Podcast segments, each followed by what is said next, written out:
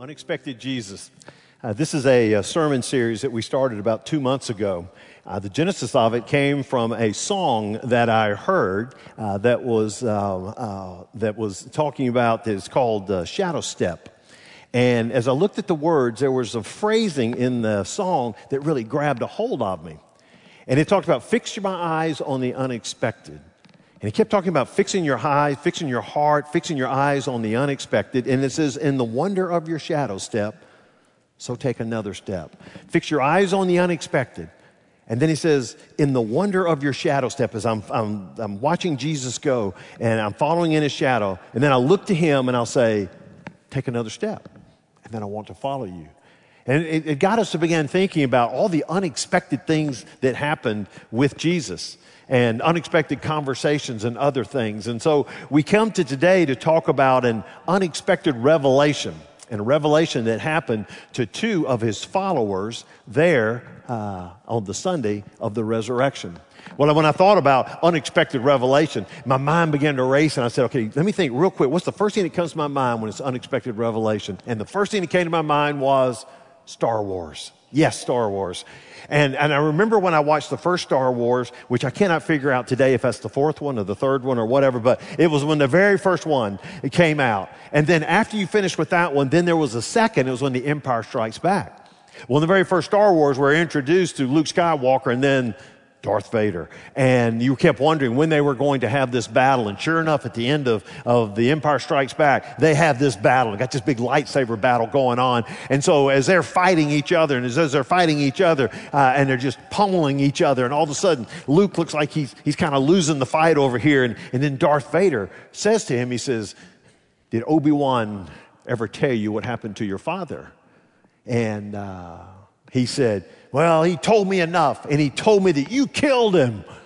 And then Darth Vader says, no, I am your father. And when we heard that in the theater, it's like it took the air out of the theater. Everybody gasped. They said, oh, Darth Vader is Luke Skywalker's father? We couldn't believe that.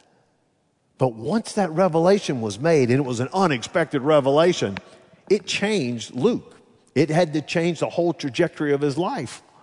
Because you see, his purpose was to be able to take down this arch villain, Darth Vader. Now all of a sudden it changed to where his goal in life was to be able to take his dad and try to reclaim him and bring him from the dark side. And so it was a whole change of his life.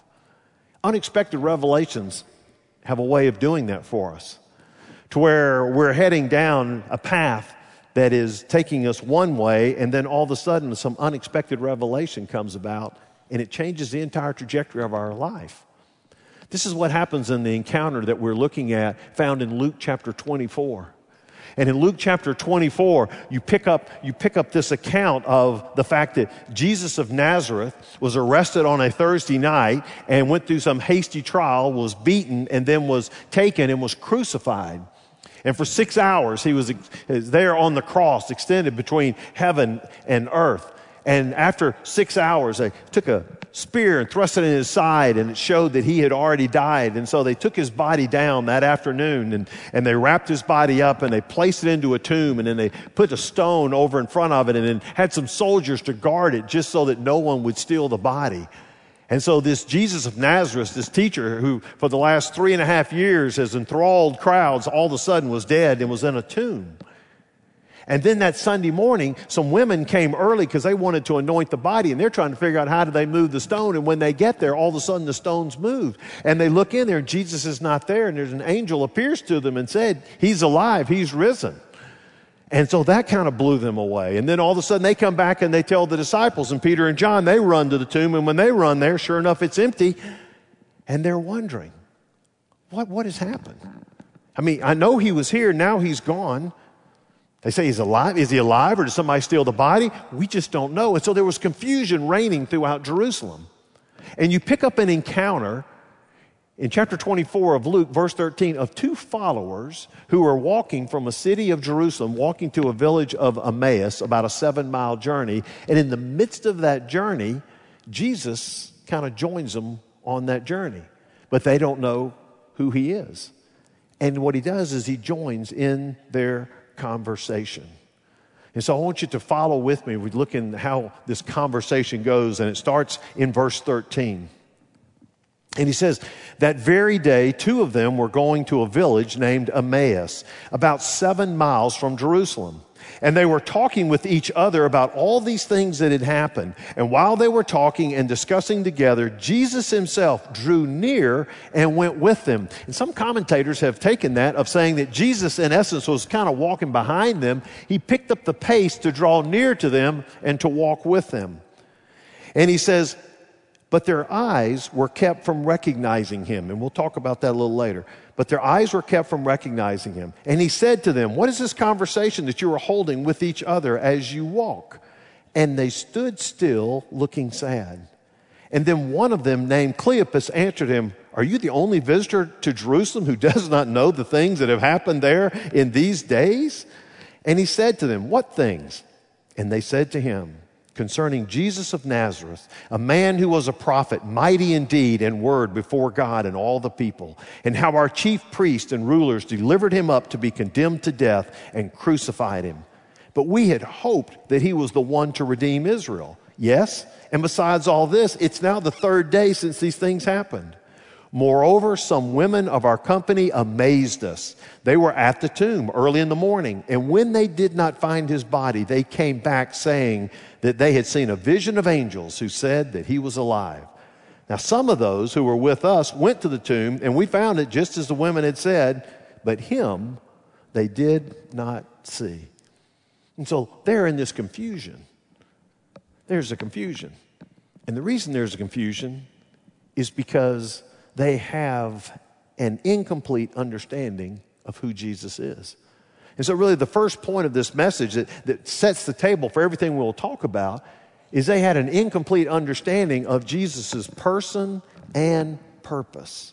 There was an incomplete understanding of Jesus' person and purpose, his person.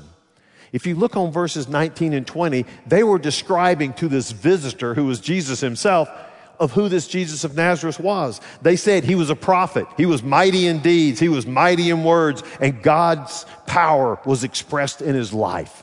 Everything they said there. You say, oh, that's good. Powerful man, prophet of God, mighty in deeds and works. But then they said he died.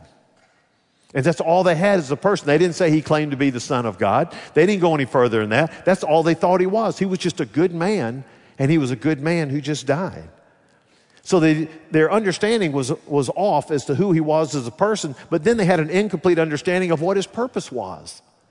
They said in there, and, and that his purpose, they said, we thought that he was coming to redeem Israel. And what they mean by that is we thought he was going to be the political ruler. We've been under the, the, uh, uh, the boot of Rome for all these years. We thought for sure this Jesus was going to come, and he was going to free us from all of this. And But he died. And so we thought he was the person who was this godly prophet, this political ruler, and we thought for sure he came to redeem us. But now all we've got is he's dead. And so this understanding of Jesus, this incomplete understanding of Jesus, was causing all kinds of problems in their life.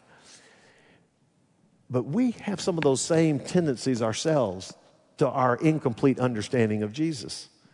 And it'd be interesting to know if, if I've just asked you to tell me, when you try to say who God is or who Jesus is, what is your concept? And, and in all of my years of intersecting my life with other people's lives, you can kind of narrow it down. For some people, they think he's like a genie, and he's like a genie in a bottle, and if I'll just say the right things and rub the bottle, all of a sudden he'll give me whatever I want. I can find a couple of verses of Scripture, uh, take them out of context and pray them, and God's going to give me everything I want. Some see him as an A T M machine. If I need cash, all I got to do is say the right prayer at the right time, push the right buttons, and all of a sudden the cash will come. For some, they see him as the grandfather that's walking around with a four oh nine all-purpose cleaner, cleaning up every mess. And that what he does is that whenever a child makes a mess or so, he sprays it, cleans it up, just pats them on the head and say, that's okay, do better next time, I'll just watch after you, and there's no consequences to anything that happens in your life. For some, they think he's match dot com. If I can just get with Jesus, he'll find me the, the right person for me to marry, and, and that's really who God is. And we get these incomplete concepts and understandings of who Jesus is. But what happens when the money doesn't come and the lifestyle has consequences, and Mister Right doesn't show up. Then all of a sudden, we're asking ourselves a lot of questions. And you see, that's where the impact comes, because the impact of an incomplete understanding of Jesus, if I could just put it in an easy phrase, it is you get stuck. You get stuck. And that's what it is with these men. I read this passage many times in my life, and I kept going over and over it this week, and verse seventeen jumped out at me. Because on verse seventeen, it says that they were walking with Jesus, and they're walking and they're talking. They're walking and they're talking. And then Jesus says, hey, tell me what all this stuff is about. And then they stood still, looking sad. They stood still, looking sad. They stopped in their tracks, and it says they were looking sad. It is as if all the confusion, the sadness, the hurt, everything that was going on in their life just poured over them right there. They were stuck. I mean, they're asking the question, where do we go from here? Where do we go from here? And you see, that describes a lot of what's going on in lives of people sitting right here in the pews today. And for some, it's either today it's happening in your life, and for really for all of us, we've had those times when this has happened. And to where there are these disappointments in life and this uh, this concept of I thought exactly who God was, I thought who he was, what his purpose was, and I've kind of gotten away from that understanding. And when I've gotten away from that understanding or it's incomplete, I find myself just stuck. And, and I don't know what to do. And I thought it was interesting that in, to answer this question, they didn't keep watching, walking, they just stopped. And they stood still. And he says, and they looked sad. And we just get stuck. We get stuck in our griefs. We get stuck in our addictions. We get stuck in our life situations. And the way he describes it here, if we could just use different pieces, uh, pieces of, of the body, the first thing that you would see is they had closed eyes. Now, I know in verse sixteen, he says that their eyes were kept from recognizing him, and we'll talk about that as to why they didn't recognize who Jesus was. But they had more problems than that. Their eyes were closed to the mercy and the love and the power of God. They couldn't see beyond their own fears and beyond their own misconceptions. Their limited view of who Jesus was and his purpose and his power prevented them from seeing a way out, from seeing a way to get unstuck, because they just couldn't see it. Because you see, the person that they thought Jesus was was less than he was, and the purpose for why he came was off-center. And so their eyes were closed to all that he could do. They had dull hearts. In verse twenty-five, Jesus said, when he first spoke to, after they told their story, he says, "O foolish ones, and you are slow of heart to believe." Slow of heart, that word also means a dullness. There's an inability for them to comprehend, and they're slow to act. And so this incorrect understanding of Jesus then makes it dull in your own heart, and, and it makes it hard for you to take Scripture and apply it to how you handle persecution, how you handle temptation, uh, how you handle suffering, how you handle lifestyle choices. All of these things, it's just a dullness of heart. And so for them being stuck, their eyes are closed, their hearts are dull, but then they've just got hopeless lives. I mean, when they stood still, they looked at him, and, they, and they're looking sad. And it was just a sadness there. And in verse twenty-one, when you look, they said, we had hoped. This was the hope they had. We had hoped that he would rescue us. We had hoped that he would give us salvation from the Romans. But he died. All our hopes are gone. They're in despair. They are at a place when all of their expectations were dashed. All of their hopes were disappointed. All of their hope died when this man Jesus died on the cross. And now the tragedy is compounded by word that the tomb is empty. And so in their thought, someone has stolen the body. Now, I just thought about this, that today, as Christians, when we ever come up to another Christian, we say, hey, the tomb is empty. We go, praise the Lord, Christ is risen. Those are good words. But not back there, not at that particular time. Because on that day, when he heard the tomb was empty, all he could think was, good gracious, somebody stole the body. I mean, it just keeps getting worse. Not only the fact that he died, but now somebody came in and they stole the body. They're just piling one injustice on another. This is just crazy. How can my day get any worse? But I tell you, whenever we look at this, it's a perfect reminder that the gospel without the resurrection is not good news. Because without the resurrection, it means that you're still lost in your sins. It means that you're still in bondage to sin. It means there is no hope. And that when you die in this world, surrounded and encompassed by your sins, that you will never be able to get into eternity and spend eternity with God, a perfect God in heaven. Because your sins have separated you from God. It's hopeless. But the resurrection is true. And when the tomb was empty, it's because Jesus was alive and that God had raised him from the dead. And when God raised him from the dead, all of a sudden Jesus comes out, and in essence, he looks to sin and he says, I've overcome you. He looks to the power of sin and says, I've overcome you. He looks at the presence of sin and says, I can get you to where there is no sin, spend eternity with my Father. And then he looked at death and he overcame death. And by any time we receive him as our Savior and our Lord and say, I want to accept you, he gives us this incredible gift of grace, of salvation, this grace gift of salvation. And when he gives us that, then we can step into eternity with God when we leave this earth. And so that's the good news. That's why the resurrection is so important. And that's why the good news is good news, is because Jesus is alive. And he's conquered sin and he's conquered death. But for these two men, they didn't know that. All they knew, a good man who they thought could be a good political ruler just died. And they're hopeless. And they are stuck. And the last word is stationary feet. Stationary feet, verse seventeen, they just standing still. And I think they're asking themselves, where do you go from here? You put all your hopes in this Jesus of Nazareth, he's dead. Your hope for freedom's gone. You're stuck. And life stinks. Well, aren't you glad you came today? All right? This is this is what they're thinking. This is this is their life. This is what these two men are going through right now. And what they go are going through here in this encounter that we have in Scripture is what some of you are going through right now. You could come right down here and stand here and say, let me tell you my story. I am stuck. And life stinks. And I have no idea what next step I'm supposed to take. Well, that's where your next point comes in, and that is the unexpected revelation of Jesus. Here comes the good news of it, the unexpected revelation of Jesus. In verses twenty-five, Jesus looks at them, and he said to them, "O foolish ones." That's a great way to start that conversation, isn't it?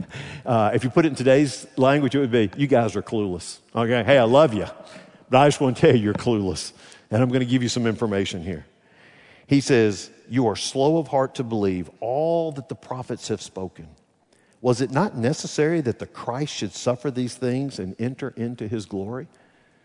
And beginning with Moses and all the prophets, he interpreted to them in all the scriptures the things concerning himself. Now, let me give you a definition of an Uh, of an unexpected revelation, and it's not a good definition because it has the word et cetera in there, and I think every definition should be pretty tight, but you're going to understand why. Unexpected revelation is this: God discloses something new about himself in his love, his mercy, his grace, his forgiveness, his comfort, his strength. Add to it. Take all the attributes of God, you just place them in there. This is the unexpected revelation. What an unexpected revelation is, this is when God himself discloses to you something about himself that was beyond what you ever knew. He discloses something about his love that you did not know. He discloses something about his mercy that you did not know. He discloses something about his grace that you did not know. He discloses something about his comfort that you had no idea how you could experience that. And all of a sudden, there's this unexpected revelation that comes. And when that comes, He like changes everything. Now, how does God do this? He does this through two ways. Number one, he does it through Scripture. He does it through Scripture.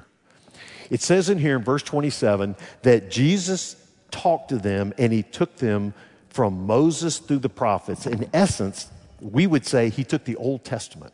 And he took the Old Testament, and they had a seven-mile journey that they were walking. That means he had a lot of time and he had a lot of material. Old Testament's a big book, a big section there. And so he starts going through the Old Testament.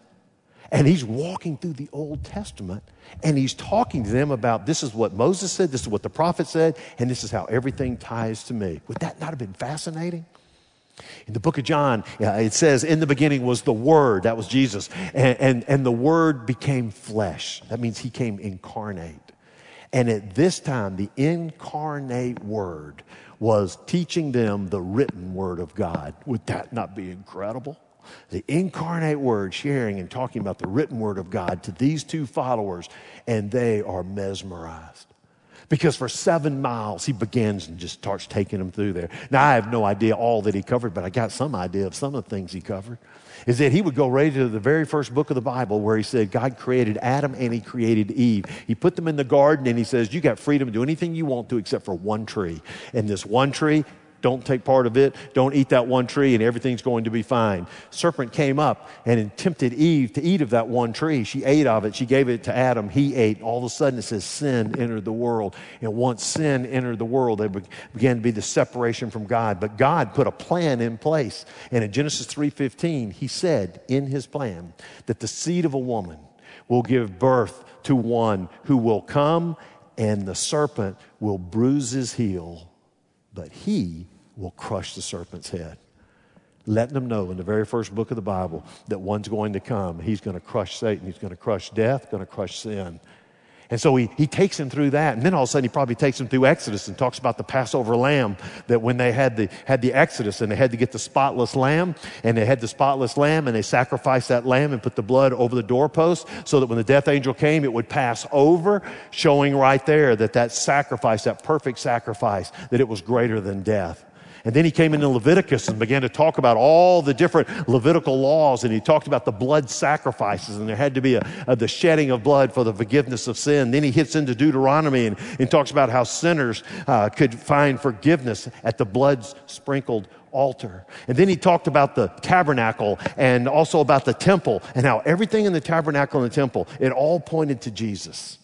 And after he finished that, he probably was walking through talking to him about the book of Psalm. And he says, hey, you remember David over a thousand years ago, one of the Psalms he wrote, Psalm twenty-two, he described crucifixion. No one knew what crucifixion was back then, but God uh, inspired him to write about it. And one of the verses in that Psalm twenty-two is the same thing that Jesus quoted from the cross when he says, my God, my God, why hast thou forsaken me? And he takes him into Isaiah and he talks about the suffering servant.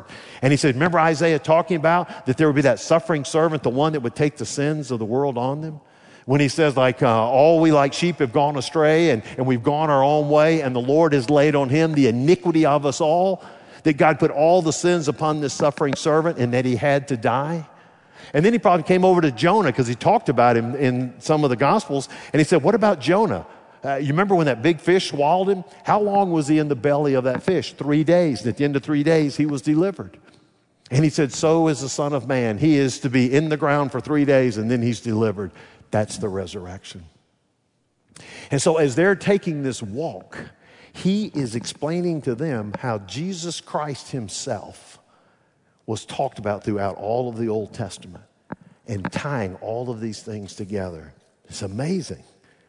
And so what is so good and what I like so much about this story is that when he walked up to them and they said, we're talking about this Jesus of Nazareth, he could have easily said, hey, I am he. Showed them the nail-scarred hands. And they go, oh, yeah, you're Jesus. But you see, he didn't want them to be so connected to an experience. He wanted them to be grounded in the scriptures that pointed to him. He didn't want them just to say, oh, I've got this experience. He says, no, I want it to be deeper. I want it to be grounded. Because these two followers have followed Jesus before.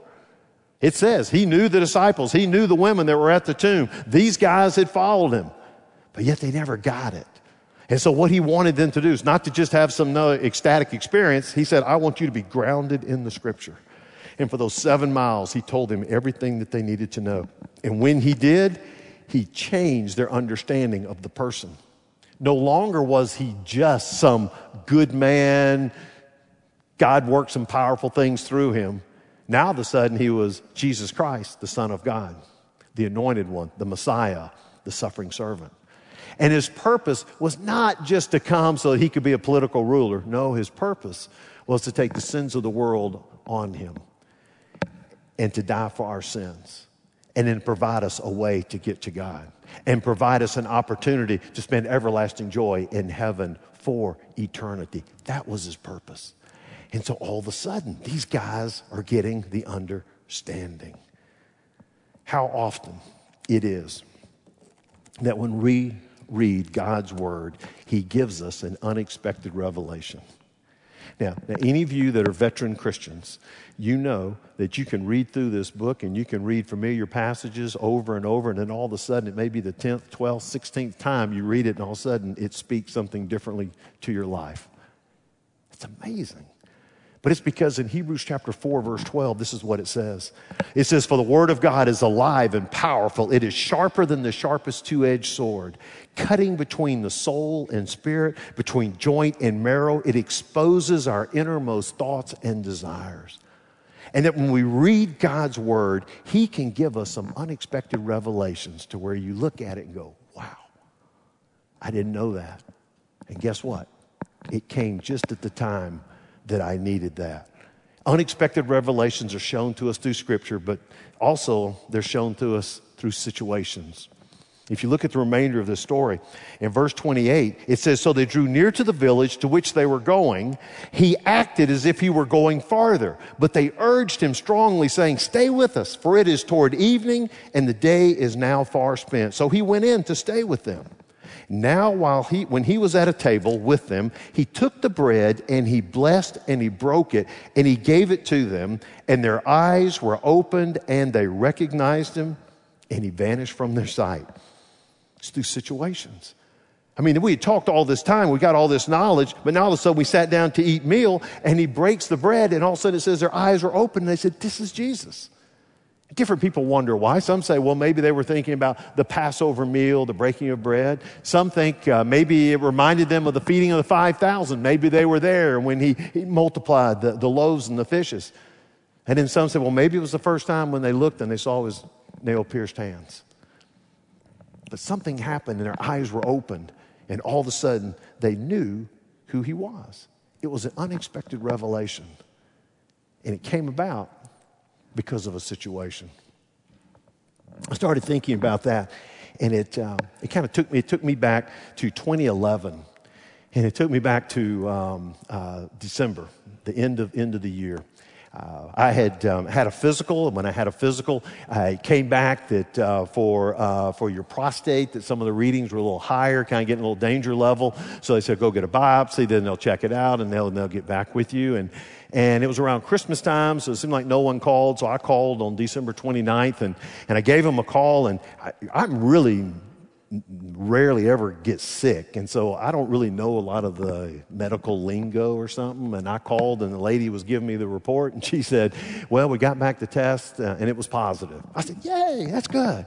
Um, positive's not good for cancer, is uh, I didn't I didn't realize that. I, I was cheering. I was, well, that's good, that's good, and then she started walking through all the details and what needed to happen. I went, oh, that's not good.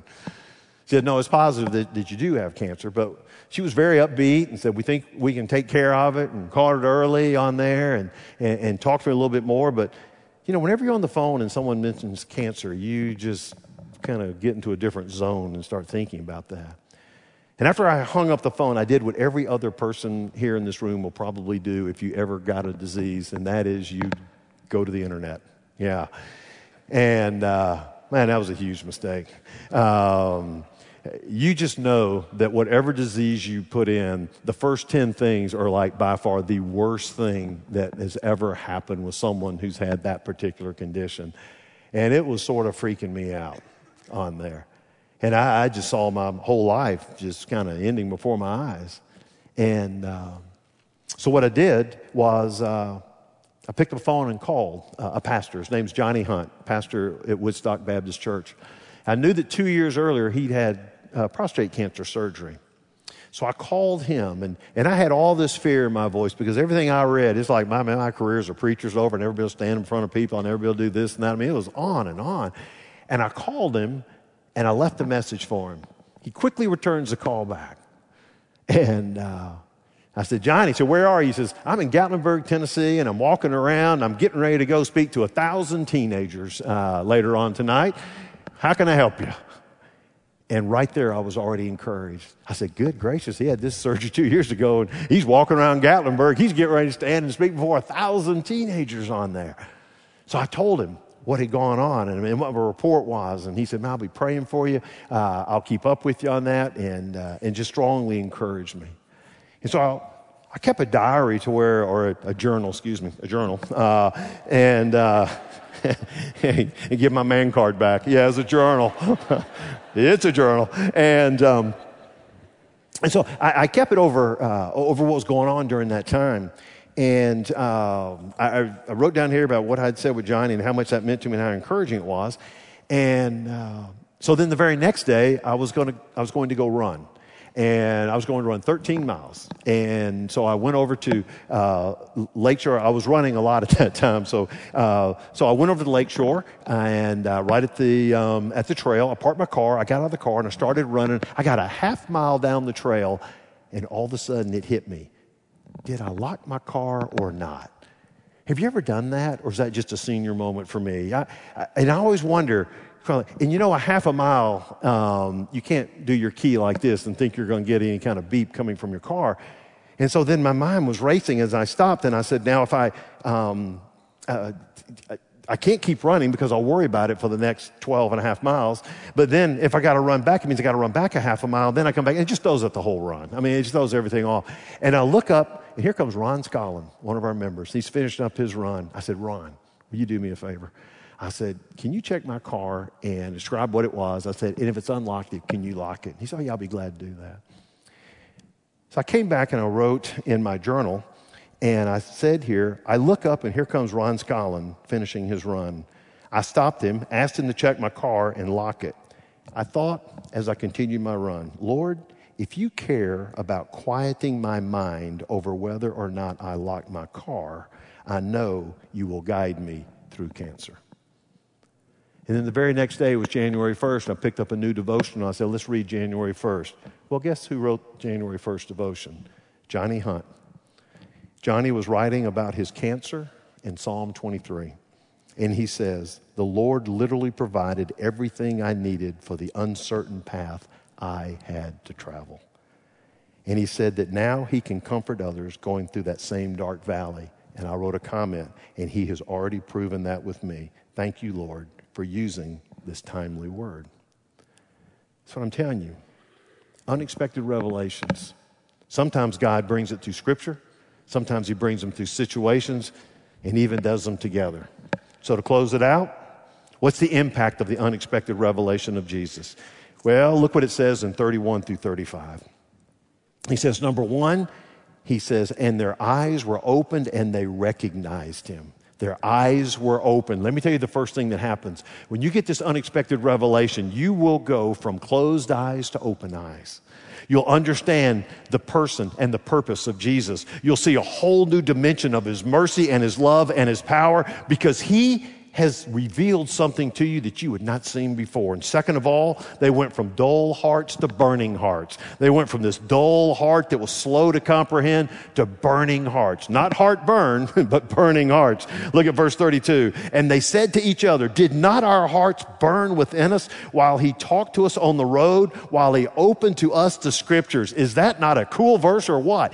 As he's talking to us and he's telling us all about the scriptures, man, my heart was on fire. There was a fire that was being kindled in my heart that had not been there before. And he says, all of a sudden, man, I, I, I'm conscious of, of what he was doing. And this rekindling will happen oftentimes when we come to the scriptures, and these scriptures come alive in our soul and the centrality and the reality of Jesus Christ. And they said, this is different. This is new. This unexpected revelation took my heart from being a dull heart to being a heart that was on fire. And then second and third of all, it went from stationary feet to moving feet to tell others about God. They were no longer just standing still being sad. All of a sudden, they got their feet moving to tell other people about God. Look what it says in verse thirty-three. And they rose that same hour, and they returned to Jerusalem. Now, the reason that they told Jesus don't go further is because it's getting nighttime. It's dangerous to travel. They didn't care.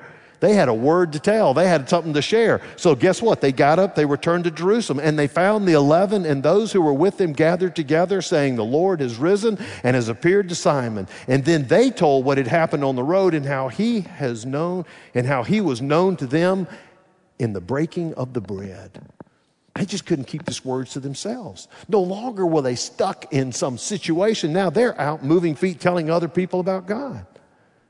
And then the last thing is they went from hopeless lives to hope-filled lives. They went from hopeless lives to hope-filled lives. Kind of that frost that was in their cold, dull hearts had melted away with the fire of the good news. And no longer were they stuck. No longer was things hopeless. All of a sudden, there's hope. Because Jesus is not this limited person I thought he was. He truly is the Son of God. His purpose was not just some political thing. He was to redeem all mankind. He was to die. But then he was to raise from the dead, and he did that. And he's alive today. And so with it, all of a sudden, this hopeless life went to hopeful life. They had this correct understanding of God, of Jesus. They, once again, they had hope. They had this new outlook on life, and this unexpected revelation made all the difference. Unexpected revelation. Hey, and if I can just tell you, it didn't stop right there, because if you keep reading for your homework assignment from verse thirty-six on, guess what? They are talking to the disciples. Jesus shows up again, twice same day, and he comes, and there's another unexpected revelation. Does it get much better than this day for these guys? It just keeps getting better. Wow. Now, let me just get you to write this statement. Last thing we'll say. Being precedes doing. It's not on the screen. Being precedes doing. And what I mean by that is the, the first thing that many of us want to do is when we feel we're stuck in life is to pull out a to-do list and say, I can list twenty things to get me unstuck. Now, there probably are some things you need to do, but I'm encouraging you that the very first thing you need to do to get unstuck is the being portion of that. That is an intimacy with Jesus Christ. That you get into his word, get into prayer, and then you can begin to get unstuck. Because it's the being that happens first. And then when that inner transformation takes place, then he guides you into your next steps. These guys were walking with Jesus, and guess what? When they said our hearts were burning within us, it was not because they were telling him so many things. It's because he was telling them so many things. And as he talked to them about the scriptures, there began this inner transformation. And then when that revelation came, they knew they needed to do something. And they were back on point. Same thing with us. Have that intimacy of Jesus first. And then take that next step. In that song, Shadow Step, there's a portion of it that says, fix your heart to his. You fix your heart to Jesus. And then once you fix your heart to Jesus, then it says, you're ready for the unexpected, ready for what you will do next. It starts with your heart. So I fix my heart to Jesus, and then the next line comes back later on in the song, and then it says, fix my eyes on the unexpected. So if I can fix my heart on him, that gets my being, and then I fix my eyes on him. And then when I fix my eyes on the unexpected, I say, okay, God, things are happening in here. I'm feeling transformed. I'm excited. I'm ready to take that next step. And so what I'm going to do is fix my eyes on the unexpected, looking for wherever it is that you may be sending me. And you know what? I'm at a point to where I'm ready. I'm ready to walk in your shadow. Take another step. And when you take that next step, I will follow you. That's what it is. It's my prayer that this Easter that you'll take that next step. For some of you, it may be to receive Christ as Savior for the first time. And for others of you, it is I'm just stuck in life. I'm a believer, but things have gone awry with me, and I am ready to take another step to get unstuck. May this Easter be the day that you do that. Let me ask you to bow your heads, close your eyes just a moment. Heavenly Father, we thank you again for the resurrection. And we thank you for it because, Lord, that is what gives us our hope. That is what um, the Christian faith is all about, is that Jesus is alive and that he has provided an opportunity for us to be forgiven, and he's provided us an opportunity to come into a right relationship with you. I pray for those here, Lord, that have never met you, that have never committed to you, that today would be a day that they say, I'm ready to take that step because I know where my life is going now is a dead end. I want to be able to have something different. And I pray that today your Spirit would speak to their heart and they would make that decision. And then, Lord, I pray for others that are followers of yours, but they're stuck. And they're just stuck in life. And they're looking to take that next step.